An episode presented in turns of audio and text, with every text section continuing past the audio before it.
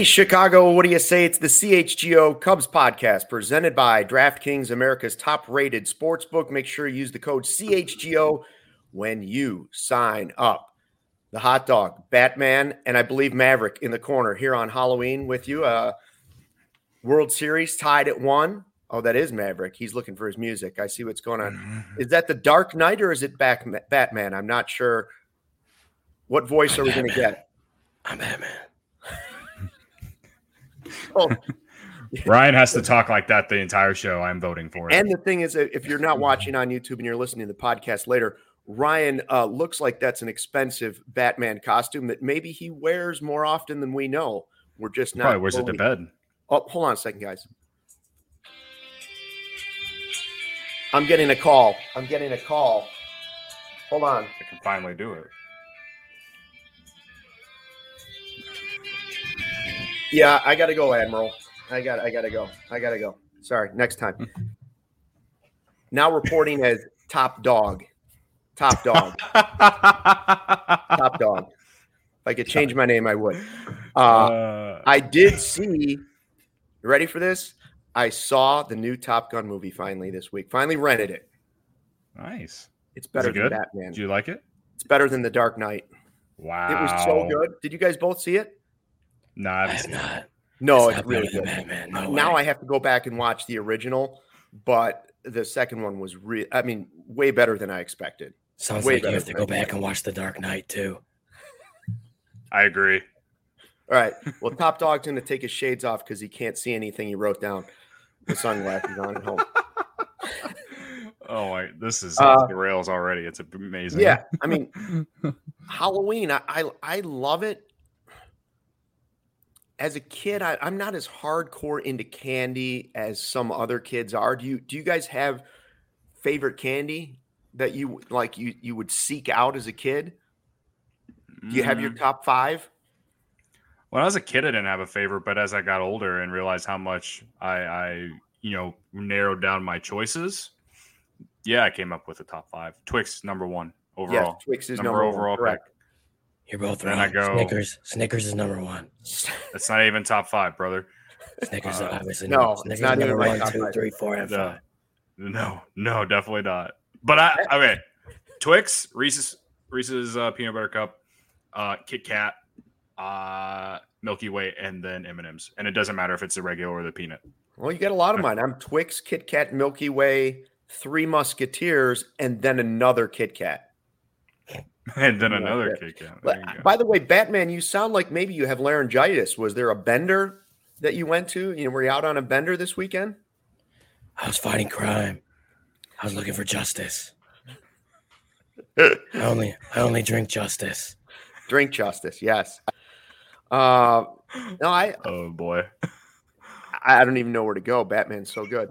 Um, scary Cubs. You want to you want to go with that topic? Scary Cubs. Who's your scariest Cub? Zambrano. Yeah, yeah. I mean, for sure he is right in in more ways than one. He's the scariest Yeah. Cub of all time. Nobody wants to fight Big Z. 2015, 2016, Jake Arrieta is up there. Oh, Strike fear. for a Yeah. different reason. Different Or like, or like Jon Lester. Jon Lester's someone I wouldn't want to scare or get in, get in a tussle with. What about Kyle Farnsworth? Screw loose. yeah, yeah. Especially now after he's bulked up like to like 200 pounds. Oh yeah, that's right. I forgot. Well, what about Soriano's pretty beefed up? I don't know if I'd want to go Yeah. after Soriano either. And his hat dad, his hat, uh, hot dad summer. Yeah, yeah. That's right. I that, like that vibe. I don't know if that's scary, but it's definitely impressive. I've never really seen him super angry. So I would stick with I would stick with Zambrano's the scariest cub of all time. And if you're going with like uh, Arrieta would be a good one, and like Sammy would be, you know, Summer of Sammy would be good too. hmm You know, uh, a, a quick que- final question on Halloween: if if you're out trick or treating and somebody hands you a bag of candy corn, your reaction is yay, or you're going back to smash their pumpkins outside on their stoop. I'm a yay. I like candy. corn. Really, Yeah, I'm a candy corn guy. I was eating some on Saturday. Really? I'm really. an A. I'm an A. I don't eat candy corn. It's not good.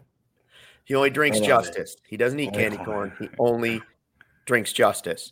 Yes. Uh, and eats it. and eats justice too. what did you guys think? Of, What did you think of the first couple games of the World Series? Huh? My my Phillies predictions looking better, looking better. Listen, game one was the biggest bad beat of my life. I mean, the biggest comeback since the 1950s or some shit. Like I had Astros minus one and a half, Yeah. and it looked great. You had Justin Verlander on the mound. You're up five to nothing, and you not only do you allow them back in the game, but you blow it and lose in in extra innings. I, I honestly thought Philly was going to win game two, and then the Astros came out and dominated. So credit to them for putting that one to the side, knowing it was just one game and coming back out and uh, you know getting back on track. Now they got to go to Philly and they have to at least win one there. Uh, it's going to be tough. No one, I don't think Philly's lost at home this postseason, so we're gonna we're gonna see. I yeah. I don't know. I I will give Philly credit. They they they played better than I expected. So, My my guy Castellanos has been pretty good too. How about that catch in the first uh first game? You know, yeah, I, I when I picked him, I just assumed I was picking just offense. So far, the biggest play of the World Series has been his catch, maybe. It yeah. has to be. It has to be because Jeremy Pena literally almost had another rookie postseason moment that no one saw coming, and then Castellanos, who's not known for his defense, makes that sliding. I catch. love I love the interview after the game that they did with Castellanos, where he basically says, "Oh yeah, in the postseason, I try harder. Basically, like if these games in the regular season meant more, I would I would be a better player. Like that's basically what he said. Like Yeah. I." I, you know, I was mad because the Astros couldn't cover the one and a half, but then I watched that interview and I'm like, I can't even be mad about it anymore because that was just like the most nonchalant. Like I don't give a shit about anything, but I'm really good at baseball, so Yeah, yeah, like it was pay me million. like, pay me Yeah. millions, and you're going to get about seventy five percent. Unless the game counts, then I'll give you like ninety eight. Yeah, that's basically what he said. It was nuts because me and me and Cody on the bet show were talking about that minus one and a half uh, Astros, and they went up five nothing, and that looked, I looked golden. Ryan texts me. He's like, "Oh, we're looking good right now," and then and then, it- and then it happened, Yeah. and then I texted him back. I'm like, I'm a, I'm a damn jinx.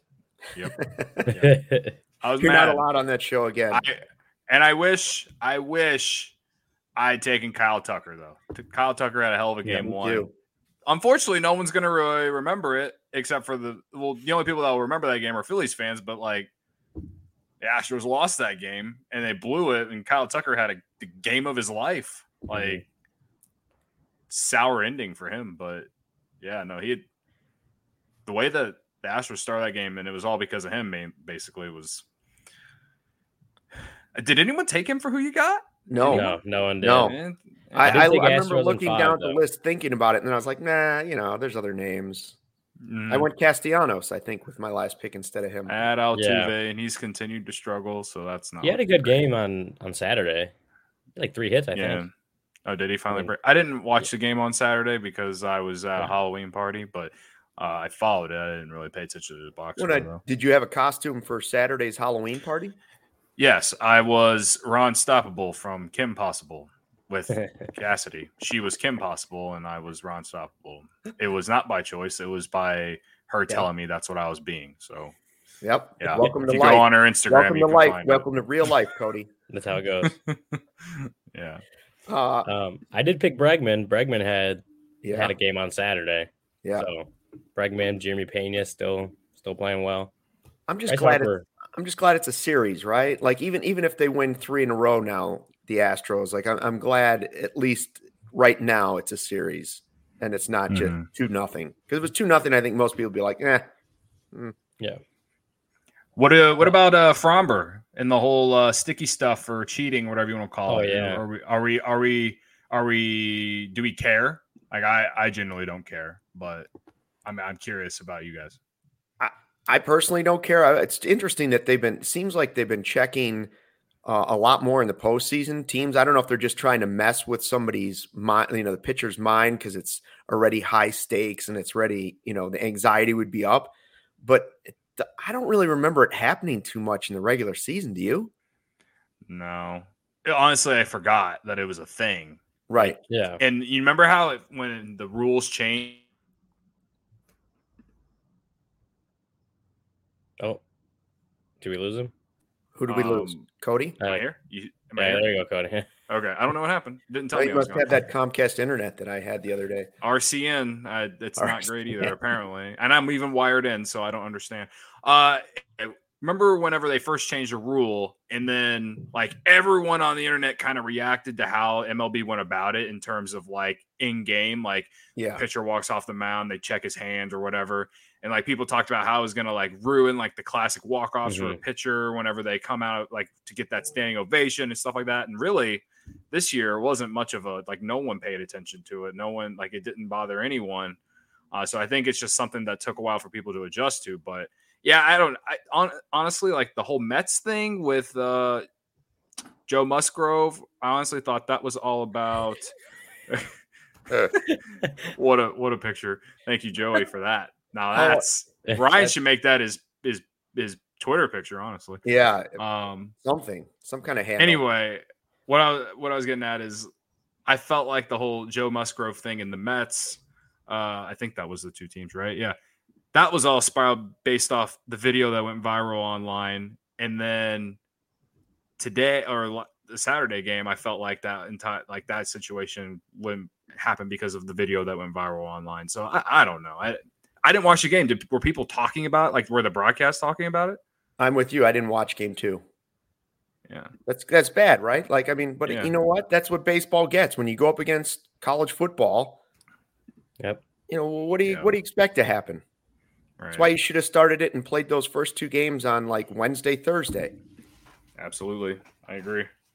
Yeah, remember when we said they should flex it and they had the whole week to Right. play baseball, they didn't, and we're like, you could flex it, like could still get like two or three days off, and then you're going up Friday and Saturday against you know college football, college football, NBA, Halloween like, parties, all- right? Halloween Everything. parties, all that stuff. I don't, yeah, so The I don't know, NFL on Sunday, like, well, even though they didn't play yesterday, but still, like, they're gonna play tonight, and Monday Night Football is on tonight. And I know it's Browns Bengals, but I guarantee you, a lot of people are still gonna be paying attention.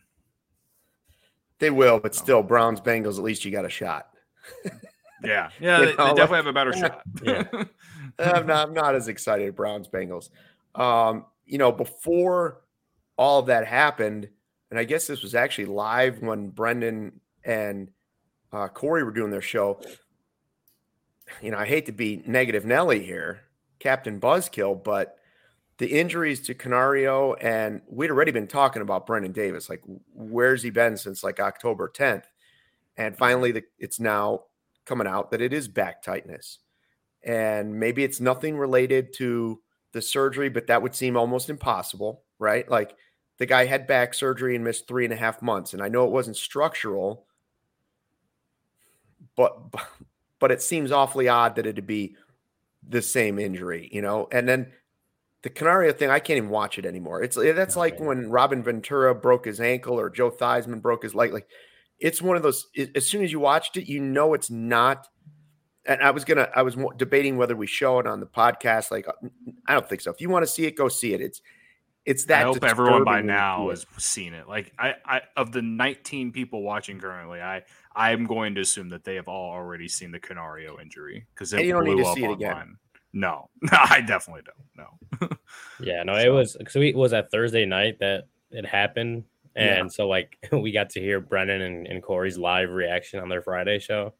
Um, no, it was bad. It, it, it wasn't I don't know, I don't know I don't know how much if like the bigger bases or anything will help with that because it looked like just an awkward step and it was Right. it was it was very bad to watch. Um and it sucks for a guy like that who, you know, had a good season and it was like they had you know, there was the idea that he may be ready to come up at some point in 2023, Canario, and now that's that is a big setback for him. I don't know the timeline of like recovery. I know they said surgery because it was the ankle and then a separated shoulder as well. It was a Yeah. some kind of so- Yeah. shoulder injury that separated shoulder, severe ankle break. yeah, and like so he's gonna need surgery. He's gonna be you know just rehab time of that, and then just to get ready for you know spring training as like at best. Um, Kurt says in the chat three to six months. So like that could be like a whole you know on the on the good end he's ready to go by spring training, but on the bad end he's still recovering after the season starts. So uh, you don't really know for sure what's gonna happen, but it's just like at this point,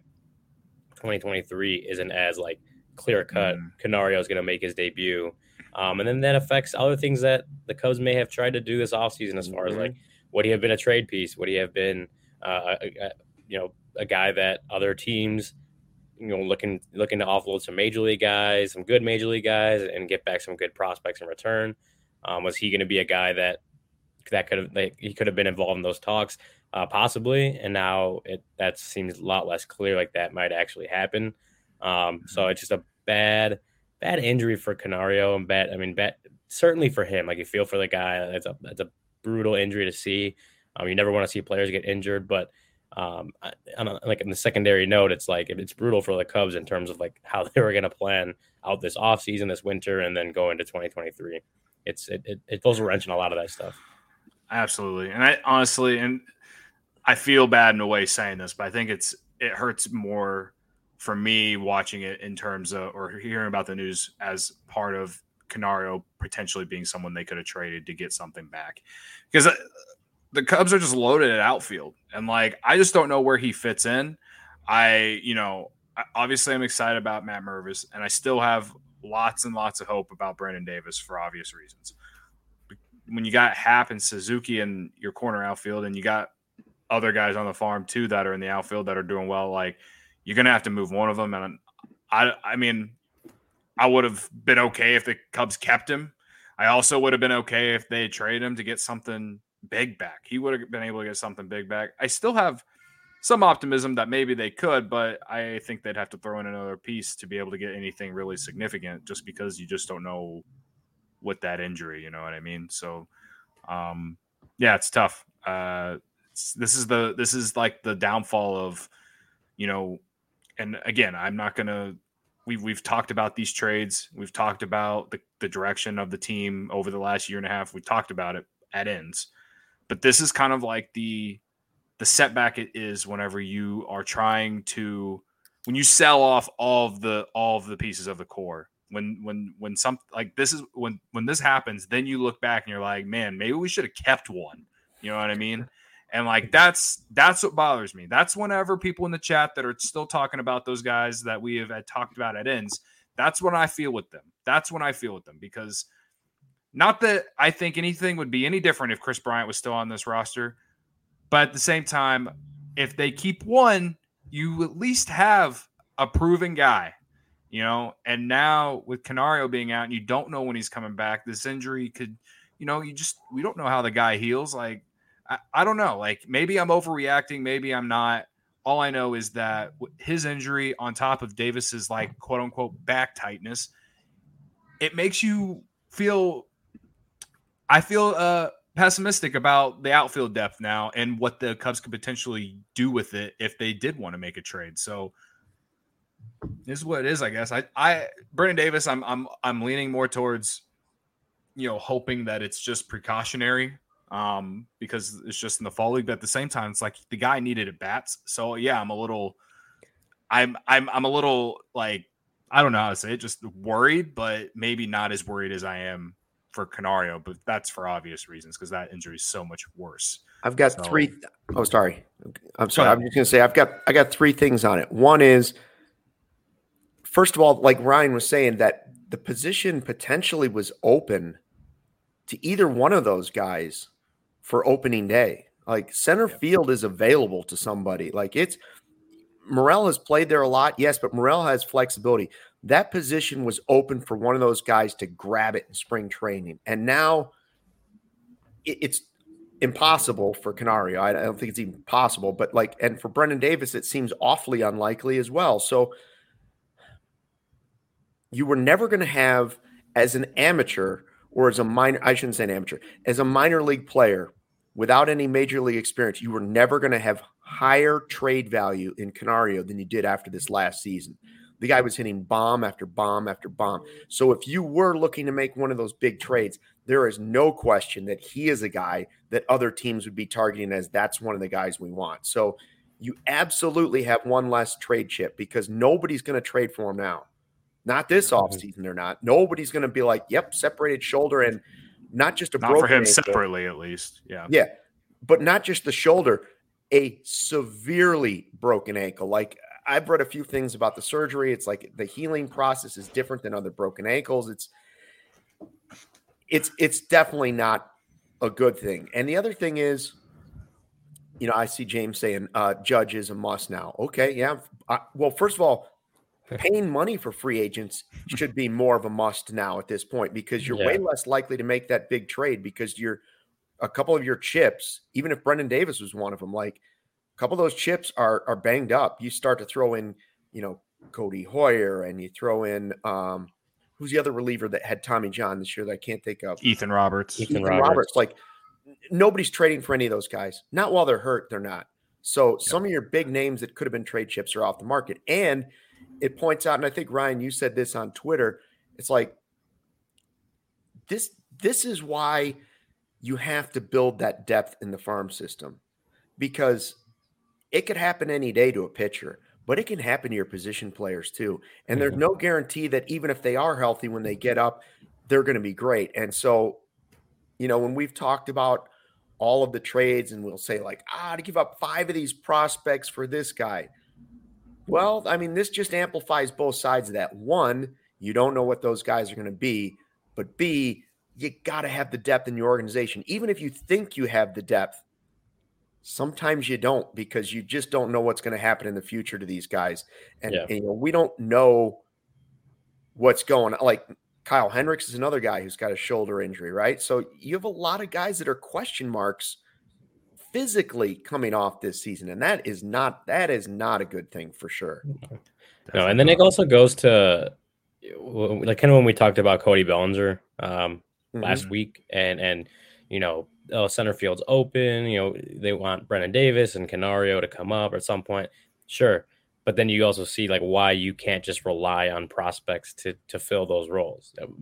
Not just because they've never done anything at the big league level, but because that things like this could happen, right? Um, so am I saying that the Cubs need to go and and give Ian Happ like a six year extension and go out and sign some other guy for six years? No, I'm not saying that, but you need to have big league level depth, not not just minor league guys, but guys like a Cody Bellinger who could be up yep. there, um, it you know take up some some time in the outfield because if these guys, even if these guys you know weren't injured and were ready to go, you can't just rely on on a Seiya Suzuki, Brennen Davis, and and uh, Ian Happ to be your outfield and let the chips fall from there. Like you need to build up if you plan on competing, you need to build up a lot of the depth that can withstand things like injuries. We saw on the pitching side how much first half. Uh, you know, Wade Miley got hurt, was hurt for basically the entire first half. Stroman um, was in, was in and out or on and off the IL. Drew Smyly missed a month. Kyle Hendricks dealt with stuff like, and they didn't have the depth to withstand that. And the same goes for position players. Like, if the Cubs were to sign again, just throwing the name out there, Cody Bellinger. Um, but then Brennen Davis uh, and or Alexander Canario are ready to come up at some point next season. Then you got you, you, you got a you got a solid outfield depth there. Even if Cody Bellinger is your guy off the bench in, in some way, like that, that's not a bad outfield to have. So to say like they don't need to go plug these holes just because they have guys waiting in the minor leagues, that, that's I, I don't agree with that. I think they need to address the okay Michael Culata. Um, mm-hmm.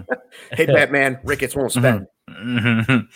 uh, but anyway, uh, to have, I didn't, I lost my train of thought. Um, yeah. To have the depth that to, to withstand those injuries, um, you need to fill those holes at the big league level, even if you do have really good guys um, in the minor leagues. Because if those guys are that good and are that ready, they'll come up and they'll win the job themselves. Yeah, but you I, need to have the depth. You need to have the backup plans. I'll say this: like, I am like I like I said, I'm very worried about the outfield situation with with the minor league guys, but we also haven't heard from Jed yet on like the status. Like, all we know is just the report that Davis it's back tightness, and then that we've seen the video of Canario, and like I, I I would like to hear from Jed on like the timetable for these guys. But either way, like obviously Canario is going to be out for months. Um, and and but Davis is just like a like I said at the beginning, like it could be a precautionary thing. It, it could be a more serious thing. We genuinely don't know.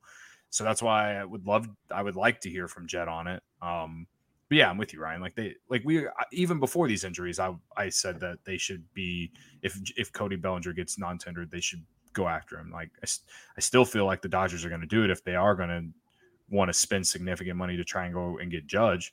So, you know, I I think if you do that, if they if they do that and you know Davis is healthy in the spring and you still got Morel who can play some center field, I think that those three combined out in center is is fine for next year's team.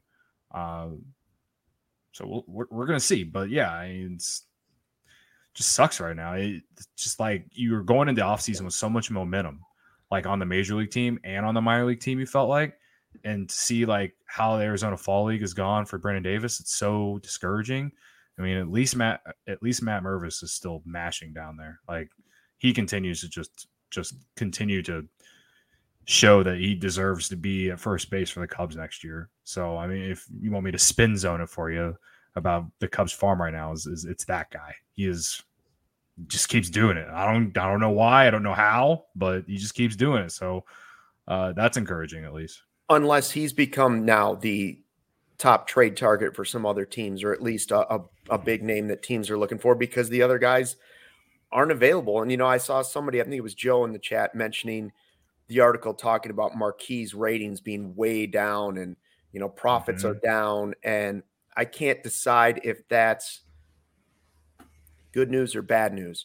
Like are, are the Cubs really going to try to spend to try and boost their TV network and and increase their attendance, which they should, or are we looking at a headline that was thrown out there so that we can get a you know, this is a Michael Collada conspiracy theory. Is it a headline that's been thrown out so we can now go, well, their ratings were down, so they don't have the money they said they thought they were going to have because the money from the TV network, the wheelbarrows aren't as full as we thought the wheelbarrows were going to be. I still think it's the I still think it's the first one, but I could see people making arguments for both sides to it. Um, yeah. Hey, what do you guys think about the uh, hitting coach? I saw the Athletic was pointing out that now so Greg Brown fired or offered to be reassigned, but they believe he's going to look elsewhere. And Dustin Kelly promoted to hitting coach. That is a 14 different hitting coaches for the Cubs from 2012 to 2022. I'll just say that it was. We've had surprising. more. We've had less quarterbacks for the Bears than we've yeah. had hitting coaches for the Cubs. It's it's the most revolving door there is in business. Yeah, I mean, yeah. I'm just gonna put this out there, but like me and Ryan like saw Greg Brown at Bernie's like a month ago. Right. Yeah. and like he seemed like the nicest dude and he talked all he talked up to me and him about how uh you know the culture and and and the clubhouse environment and everything seemed like he enjoyed it. It seemed like he was happy to be there. So uh I am surprised to see that they wanted to bring up a new hitting coach um, because I don't think he was good or bad at his job. I felt like, you know, it was it was whatever. Like I didn't think the hitting was so bad that he deserved to be fired, but you know, I, I don't know how much of an impact he had on Ian Happ or any of these young guys, but like I don't know. Like I just to me it was one of those like maybe they wanted to give him a different position, but he wasn't interested. So maybe he's on he, he's gonna go look somewhere else. But I don't just based off that one interaction with him, he seemed like he was happy with the Cubs organization itself. Yeah. So, you know, w- wouldn't you agree, Ryan? Well, I'm, I'm going to go back and kind of just from the beginning. Yeah. So Greg Brown out. Um, Dustin Kelly uh, is, is now, he was the two, for two years, I believe, the minor league hitting coordinator. Um, now is being promoted to the hitting coach job uh, of the Cubs. Um, I don't, I don't, I'm still surprised that that just, it, the the the Greg Brown there's there's they're parting ways. I know um, he's going to be you know he was offered a job in a different capacity, uh, but I think he's he's looking at other opportunities. Assuming that means you know he wants still wants to be a hitting coach at, at, at this level. So um, it was surprising news to get on Friday for sure. Uh, but as far as, as why it happened, um, I, I'm I'm curious, and I wonder if if this had more to do with wanting to keep Dustin Kelly um, in the organization versus mm-hmm. anything Greg Brown did. I mean, the the numbers weren't great. I wrote a few of them down. Uh, they had a 97 WRC plus, which is 20th in the majors. Um, they had the 10th highest strikeout rate at 23.8%. And then for a team that was, you know, touted as this like a change from a, a high strikeout team to now more of a contact heavy lineup, um, they were 28th in contact rate, uh, 74.9%.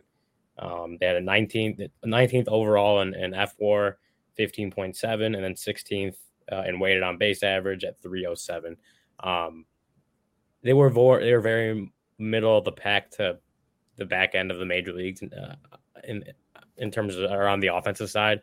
They it's not like he had a, a, great lineup to work with. I'll give him that. Exactly. Like, like, like there weren't a ton of proven hitters at this level. Even Nico Hoerner kind of came in with question marks, and and he really took a big step forward. Ian Happ took a really really big step forward on both sides of the plate. Um, Seiya Suzuki had his ups and downs, but eventually, like by the end of the season, he was hitting well again. Um, Morel kind of had his own ups and downs too, and, and, probably didn't improve them as much as like Seiya did towards the back end. But he's also 23, uh, a lot of time to work with. So there were some success stories in there, but overall, the the offense wasn't great. And and Jed kind of talked about that in his press conference that they obviously just didn't score enough runs. Uh, and a lot of that had to do with the lack of power. So again, it's not all on Greg Brown uh, because the, the, the roster he was given to work with at the hitting level just just didn't match up to what a competitive lineup needed to be. Mm-hmm. Um, so it, it does make me wonder if they like they really I know they want it because they want to they, they want to do what they did with the on the pitching side with Craig Breslow all the way down, everyone on the same page, everyone you know working hand in hand in tandem, you know the same message going all the way from from the top of the uh, the offensive or the pitching side all the way down through the minor league ranks, minor league pitching coordinators, all that stuff. And I know they want to do that same thing on the hitting side. Um, so that starts with you know Justin Stone, director of hitting, um, and then so maybe that just that's that's all bogs down to is they wanted to keep Dustin Kelly in there, who was you know the o- oversaw the hitting on the minor league side, and they want to they wanted to keep him in the organization, and the way to do that was by promoting him. Um, yeah, it, it, it just it, again, it's not like that's I think that's the thing that maybe makes the most sense to me. And I'm not reporting that. I don't know that for a fact, but it just feels like something that it makes more sense than like they want because because Craig Brown, Greg Brown came in with a lot, like a very high. He wasn't a high regard. He was a highly sought after hitting coach last year because he was uh, previously the, the Rays, Rays minor, yeah. yeah, Rays minor league hitting coordinator, um, and did a good job there. Obviously, the Rays have a great system in place on their hitting side. Um, mm-hmm. so he was highly sought after. So it wouldn't make sense that after just one year of Greg Brown that they just saw like it wasn't going to work out and they needed him to go. Right. Um, again, not not not saying that for certain. I, I don't know exactly what the reasoning was, but that it just feels like it may have more to do with with wanting to keep Dustin Kelly around than than anything Greg Brown really did wrong. Yeah, I mean, I the think offense. It, sorry, go ahead, Cody. I was just gonna say, like, considering what the like top, well, guys who emerge as top prospects and even just other guys as well that are, you know, in the Cubs top 30, a lot of them taking big steps, not just on the pitching side, obviously, I'm getting at on position player side if we're talking about hitting. Uh, a lot of them t- did take big jumps this year. Uh, you know, Joel says in the comments, if uh, Dustin has anything to do with the hitting resurgence in the system, then I'm okay with it. And that's that's basically where I'm at. Like I again, I just I gave you my open reaction to when I saw the news. I was like, this is this doesn't seem like I didn't. I was surprised, and then I talked myself into them maybe taking the guy that that the, that left the Cardinals, and then that that then I was wrong about that too. So I don't I don't know. I'm just whatever. I I you know I hope this guy's the guy, and they have him for at least the next three years because yeah. like you look Minimum. at the Dodgers you look you look at the Dodgers and Brant Brown has been their hitting coach for years, years, and like I, I it's become like so bad with the Cubs and hitting coaches that like people make a joke about it, like and we we sit and laugh about it because it's like it's the worst job in the Cubs organization because no one can keep it. So I, I just I just hope this guy's the guy. I I'm and I don't necessarily use the hitting coach as a scapegoat for why guys aren't hitting or whatever, but like man, like it seems like the organization does with how many times they get rid of a guy. So, you know, I, I don't know. I I genuinely like I, I it's the major leagues. It's all about performing. Like you're a major league player, perform. If you don't perform, you're gonna lose your job. It's just what happens. But at the same time, like, you know, you gotta have the right coaches in there. you can you can tell at most when the manager with the manager if the team isn't winning uh, he's always a scapegoat but sometimes you can really tell if if that that that person is having an effect a lasting effect on a team uh, we saw it front and center on the south side of the town this year so like you know we're good there but i just I, this hitting coach thing is just like i hope he's the guy like i said yeah kelly was in the Dodge. He was a hitting instructor in the Dodgers organization before he came to the Cubs. So mm-hmm. again, a good pedigree, just like Brown had coming in, and he's been obviously doing good things at the minor league level. When you see, like you said, Mash Mervis and all those, I just don't. I can't. I can't blame Brown. So I'll agree with Ryan's theory that, that they just love Kelly so much that they just thought they couldn't afford to lose him. I don't, and and so maybe they thought Brown would take the reassignment and they could keep both guys in the organization. Um, I just don't, I just don't buy the like, hey, the offense wasn't good, and this is why we have to change the hitting coach because the guys that with major league talent that, that we know have major league talent, they're hitting improved this year. Contreras improved, mm-hmm. Happ improved. Uh, Morel was good when he got here. You know, I mean, obviously Nico and the guys that don't, they don't. And and a, and a mm. hitting instructor at the major league level isn't going to fix it. They didn't have enough talent. That's why that's why they didn't score runs. They didn't have good hitters. Not because they yeah. didn't have a good coach. They don't. They didn't have guys that were really major league baseball ready. Period. Like, yeah. not every guy that comes up and plays in a major league uniform is a major league level player. You know, he's, he's not necessarily that caliber. Guys get to the mm-hmm. Guys get there and they get a little cup of coffee.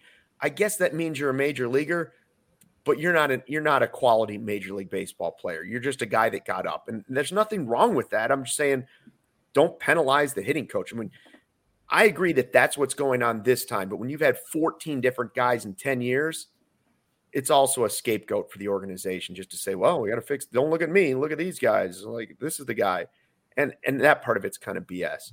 Um, Ryan, two out of three hosts on this show are wearing sunglasses. Uh, where are your shady rays? Um, I can't fit the shady rays over my oh, mask. Okay, but Batman doesn't really need. I, well, Batman, hey, like he, he yeah. Batman, I have the ability to like, you know, my cowl. I can I can throw shades in like like electronically. Like, we're good. Right, right. Eyes, like I don't need, I don't need the shades. I, I, make, I have a lot of money. I have the ability to build that into my. Uh, Alfred and that other guy that has the lab and gets you all the stuff. Lucius Fox. Lucius Fox. That's the guy. that's my guy. That's my guy. That's your guy. Um, yeah. But shady rays. So if I did have shady rays on, you know, they'd look cool. They'd look sleek. Uh, they look like the best sunglasses you could find out there. Um, talking about Shady Rays, they never understood why sunglasses were so expensive, so they set out to change it. You don't have to break the bank for quality sunglasses this fall because our friends at Shady Rays have you covered. Shady Rays are premium polarized shades featuring world class optical clarity, substantial durability, and styles catered to everyone and every lifestyle. The best part about Shady Rays, they have the most insane protection program in all of eyewear, lost and broken replacements. If you lose or break your shades on day one, they told us they will send you a brand new pair, no questions asked.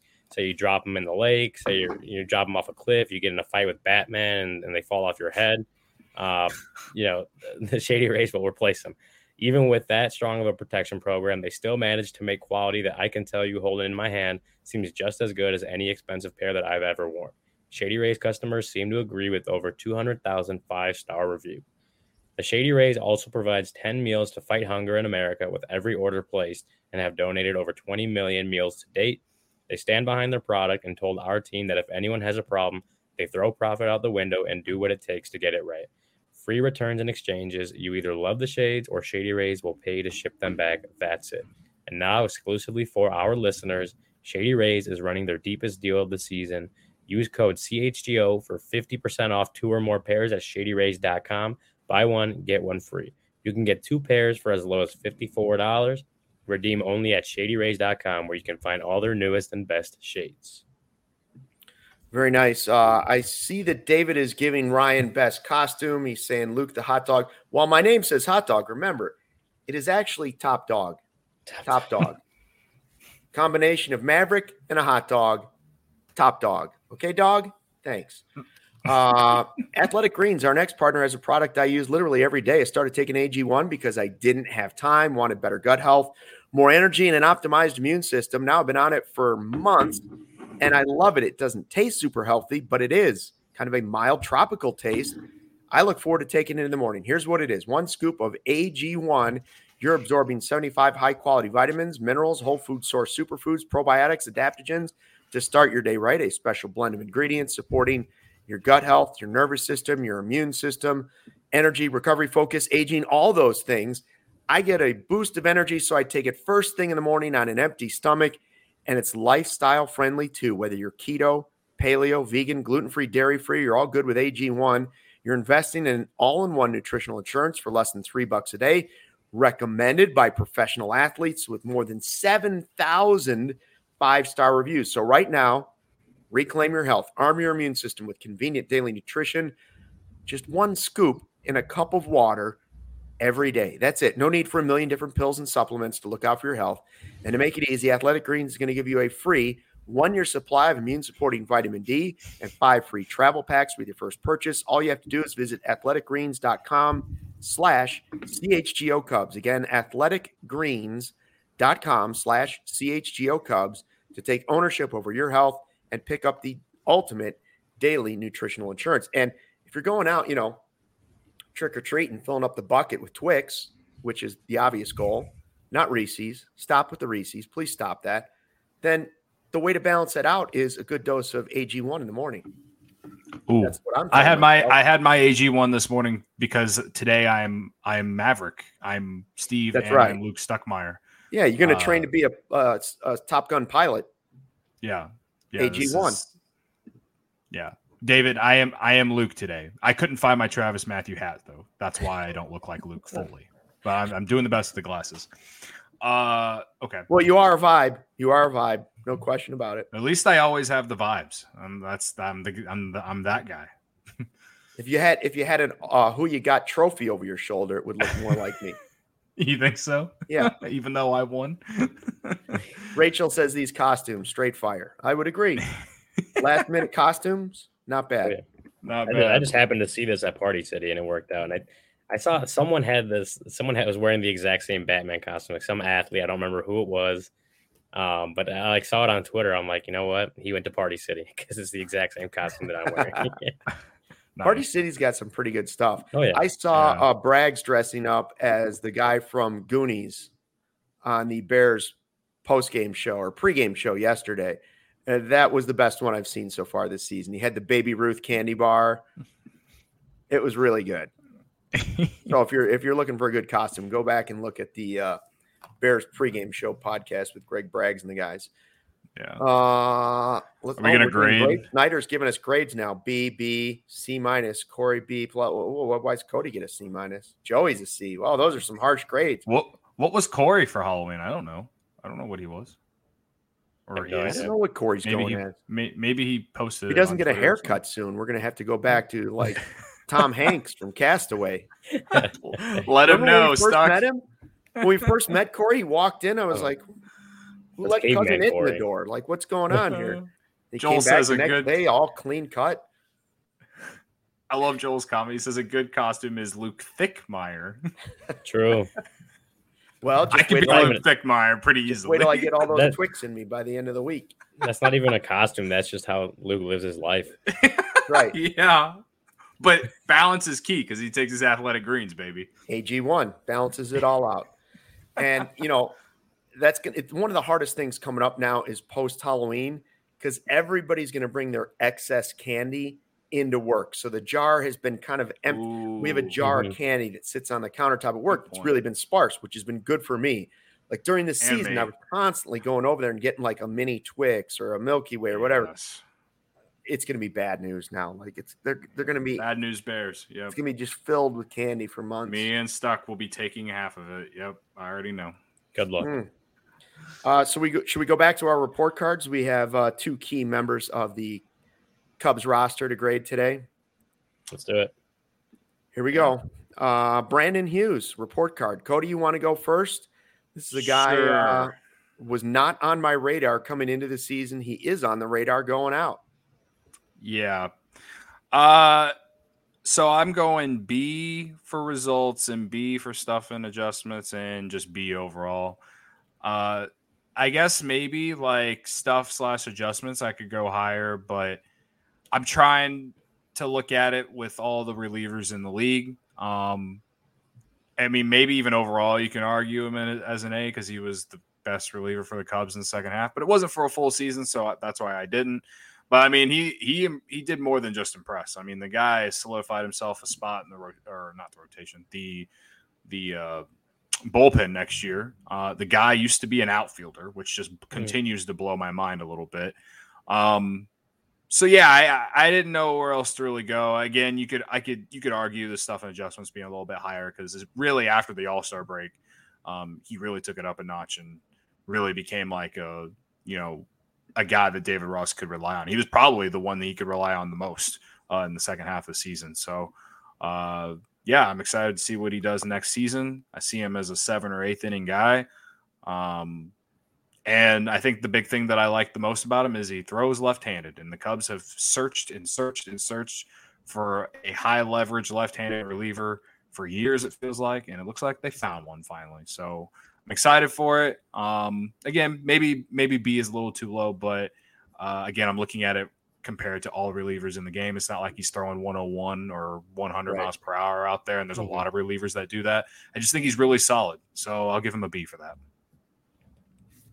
Yeah, no, I, I agree with most of that. I went, uh, let's see, I think I went B on stuff. No, B on, uh, Joey, can we get, okay, there you go.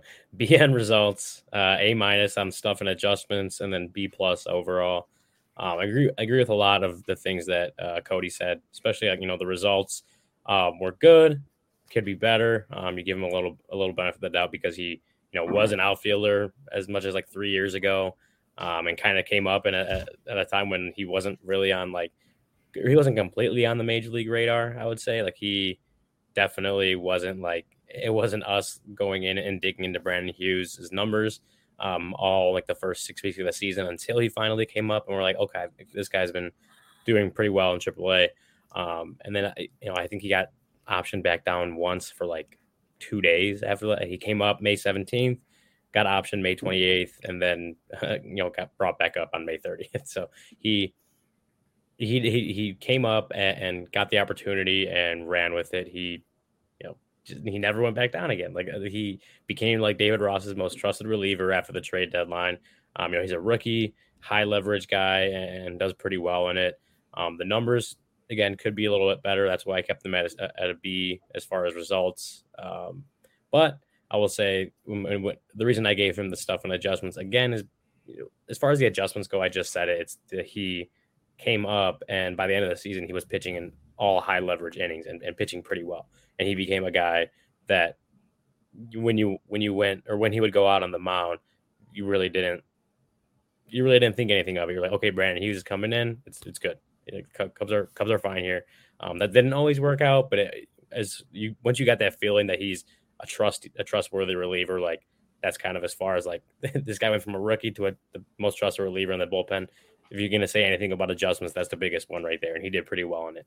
As far as stuff goes, um, we know he has a, an awesome slider. Um, he had a 49.1% whiff rate on the slider um, this season. That's incredible. Um, but when I mean, you see it even on the eye test, it looks good. It looks like you know it breaks a lot. Um, and he can throw it uh, to, to, lefties or righties, and he did, and he did pretty well with that. Um, that said, most of the season was just four seamer slider, um, and I think a lot of that had to do with he would come in uh, lefty lefty matchups uh, for most of his first year. Um, so you want to see can he introduce? He also he also throw a sinker and a changeup, not nearly as many as times as the four seamer slider, but he has that in the arsenal.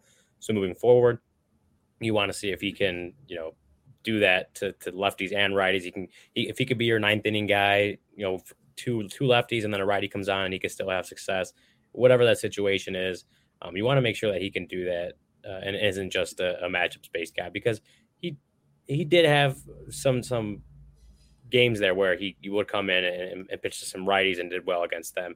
You just want to see that over a full season and see, you know, even if he is just your matchup based guy, it doesn't hurt to have a lefty high leverage guy in the bullpen that can come in when David Ross needs him to. So, uh, yeah, I ended up with a B plus for him. Um, I thought it was a really, really good year. Um, I didn't think it was, especially at the level that you know, like Nico Hoerner, Ian Happ were at this year.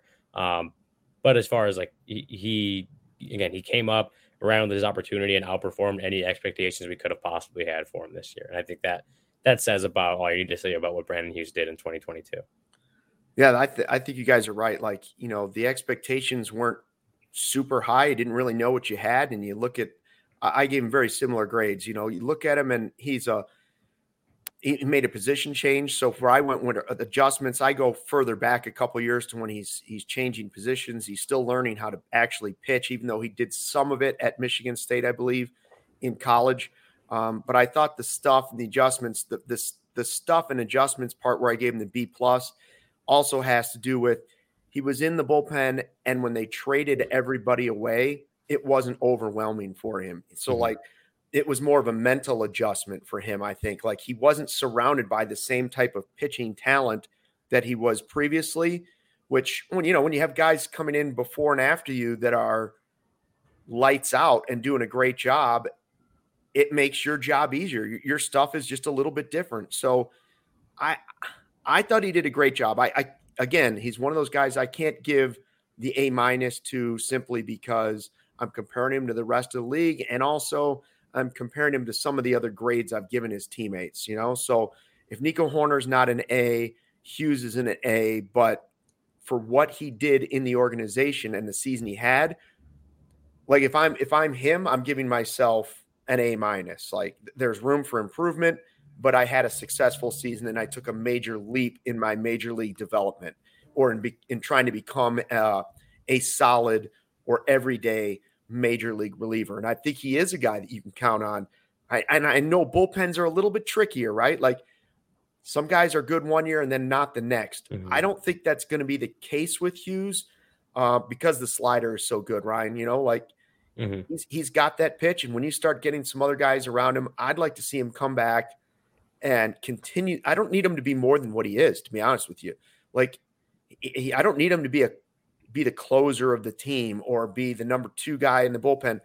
I need him to be that lefty in high leverage situations. Be be that guy, and that's a huge piece of the puzzle for a for any team that wants to be serious about contending for a playoff spot or doing something in the postseason. And he's doing it cheap, right? You're not you're not.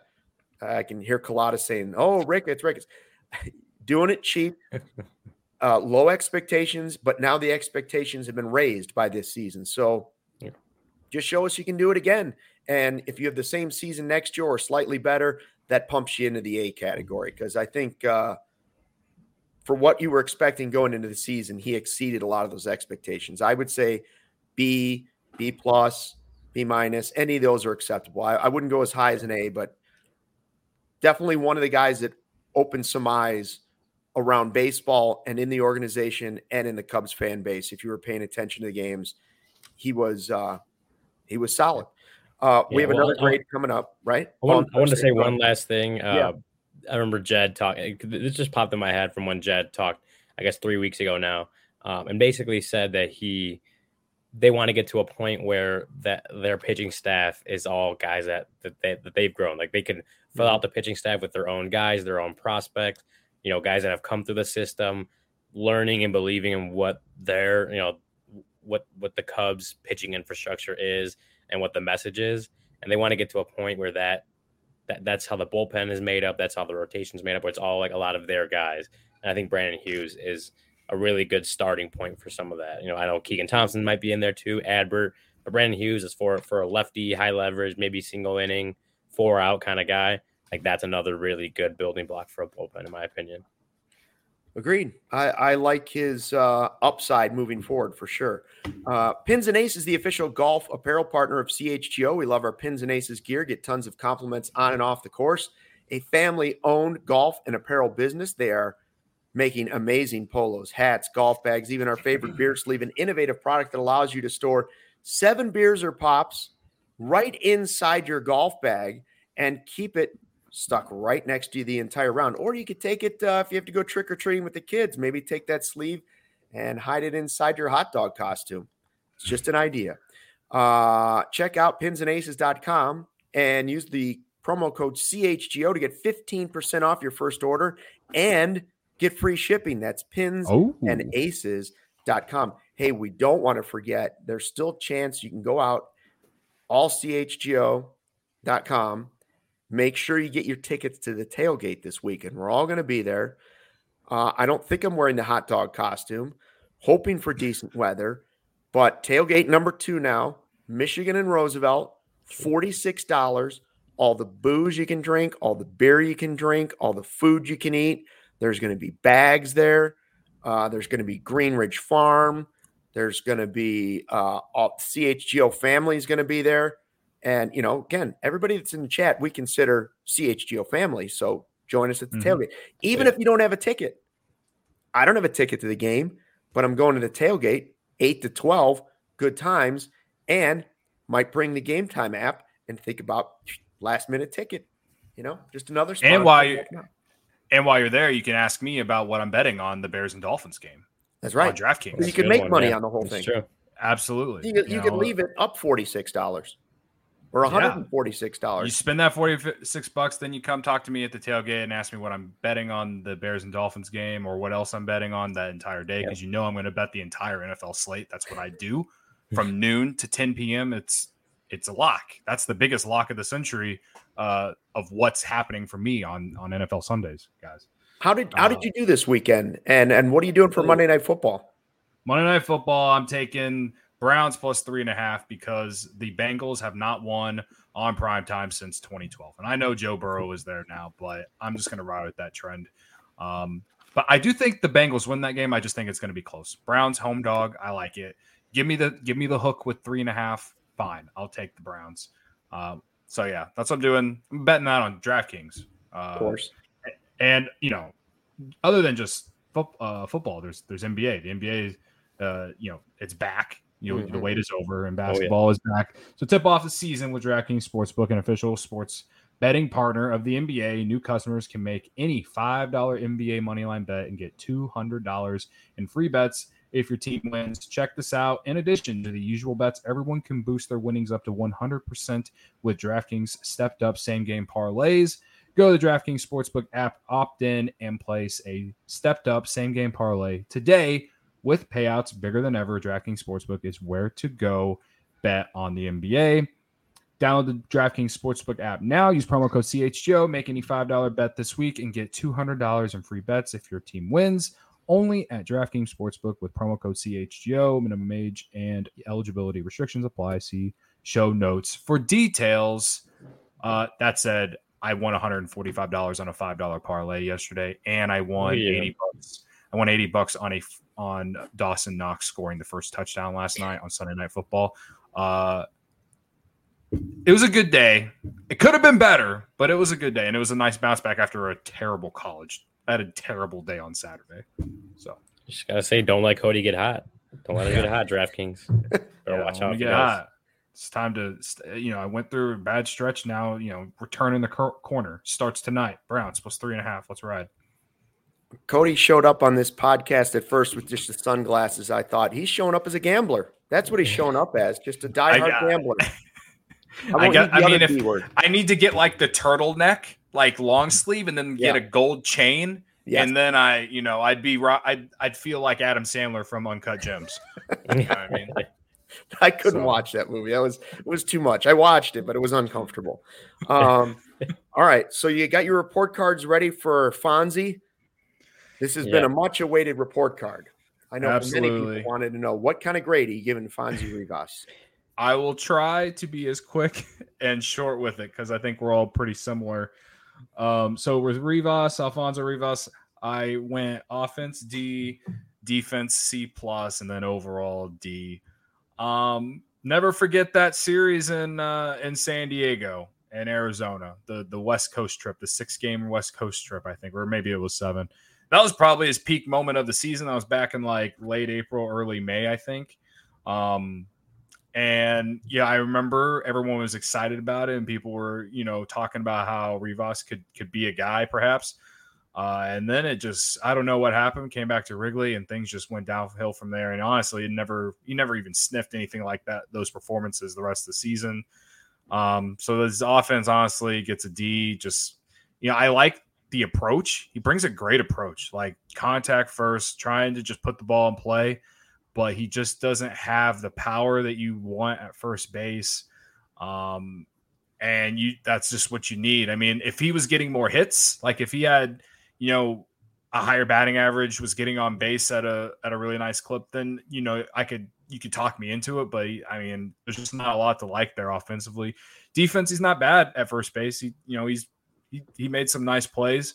Uh, there was a game back in August, I think, that me and Luke joked about how Rivas made like the play of the game or something yeah. like that, and you know, and how he should have been who you got or something. I don't remember.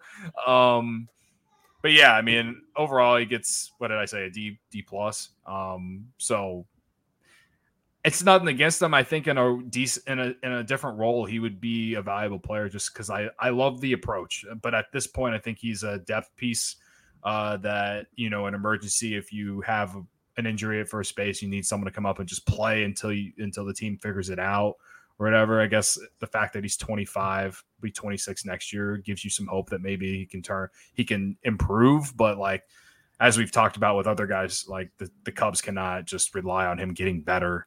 Um, but I think he's just an organizational death piece at this point. Yeah, I'm I'm, I'm mostly with you, Cody. Uh, I was pretty similar on the grades. Uh, offense, I gave him a D. Um, I actually went C on defense and then a D plus overall.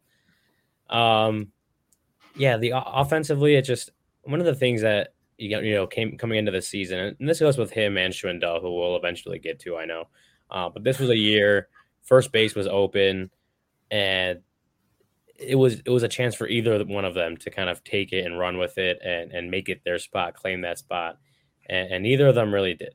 Um, Rivas had a disappointing year for me offensively. Um, I mean, he hit what 235, uh, 322 on base, 307 slug, so you know, only a .072 ISO. Like there was not a lot of pop there. Um, he had an 82 WRC plus. It was actually a negative uh, in terms of fWAR. Um, and one of the things that that really struck me, kind of looking into his numbers a little bit, that I feel like I we, we talked about maybe a little bit during the season, but kind of as, as the seasons passed, uh, we kind of forgot about it. But he really struggles to hit breaking balls.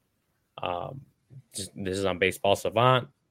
He has a 160 batting average uh, against breaking balls this year, 136 or uh, uh 198 WOBA, um, 35.7% whiff rate uh, against breaking balls. Like it's, and we know how good pitching is these days, and especially you know the, the, sliders, the all the different sliders that pitchers throw, the different breaking balls, uh, you know, curveballs, that kind of stuff. Um, but to succeed at this level, you have to be able to hit that, and he didn't.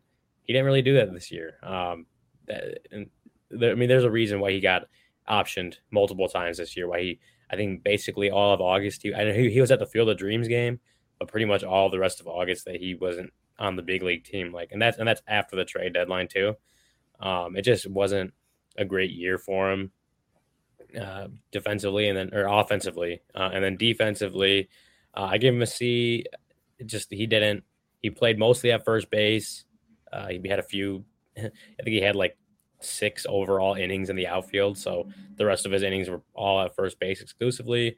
Um, he ended up with uh, six defensive runs saved at first base, but also negative two outs above average. Um, and in like overall in the outfield again only six innings, so it's not a huge thing. Um, but it was all you know zero zero across the board pretty much. It just I think he's a good defender, um, and I think if, if it's like a, a defensive or a battle, a situation where you need someone with a solid, dependable glove at first base, that's probably him. Um, but he just didn't play enough to make sure he like showed that this year. You know, again with him spending so much time being optioned up and down, didn't really have that opportunity. Um, so I ended up with a D plus. Uh, overall, just season wasn't what we wanted it to be. We wanted it to be better for him because he did show some some signs of life there in 2021, um, enough to get excited about. Like, hey, this guy may be something to, to build on at first base. Uh, then this year was just I don't know if it was a full step back, but it definitely wasn't a step forward for him. Um, and now you're still kind of looking like, okay, is Matt Mervis going to be the guy at first base versus like it could have been a season where Alfonso Rivas locked it down, and now uh, it's more of just what Cody said. He, he feels like a like an organizational depth piece at best. Yeah, I mean, my grades are real similar to yours. I mean, disappointing in that the opportunity was there, he couldn't grab it.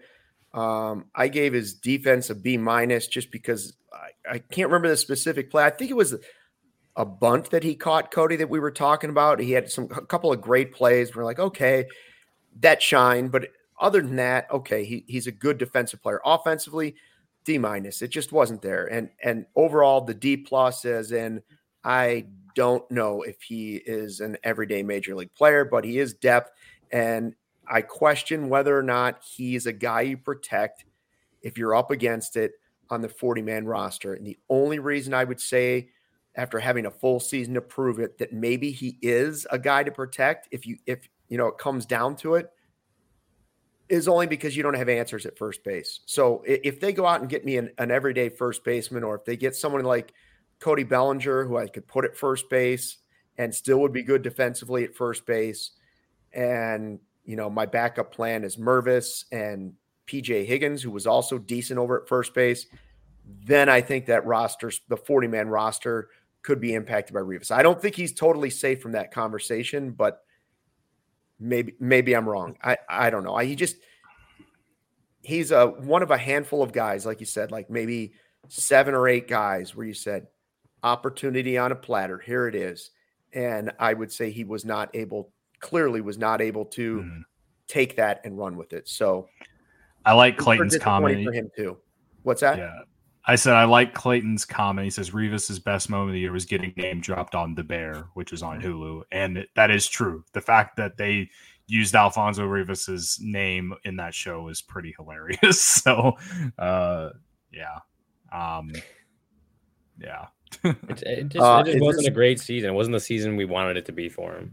Is, uh, is Landon breaking Bears news here on the chat? He is, and I just got the notification. The bear, the Bears, and the Ravens are are trade or the Ravens are trading for Roquan Smith. What? So, yeah. The full wow. rebuild is on. Boy, they're going to be the tank with draft picks. Well, the good thing, good thing we're not. On. Good thing we're not the Bears show. Yeah, Ian Rapoport. Ian Rapoport, verified account, says it happened. Interesting. Well, the Bears guys have something to talk about. We better get off the air. Uh, yeah. Happy Halloween. More grading tomorrow. We have some special guests coming up yep. this week. In studio. Uh, Got a guest tomorrow in studio. In studio. In studio. Love it. And Love I said it. it last week. Huge Ian Happ fan. And yeah, that's all I got. yeah, it's going to be fun. And, uh, you know, be safe out there trick or treating to all you kids that are watching. And uh, thanks Twix. for checking out the Joe Cubs podcast presented by DraftKings, America's top rated sports book uh, for Batman and uh, the Gambler. I don't know what he's supposed to be. I guess me and you. Top Dog. I'm Luke Stuckmeyer. See you tomorrow. Fly the W. Love you guys.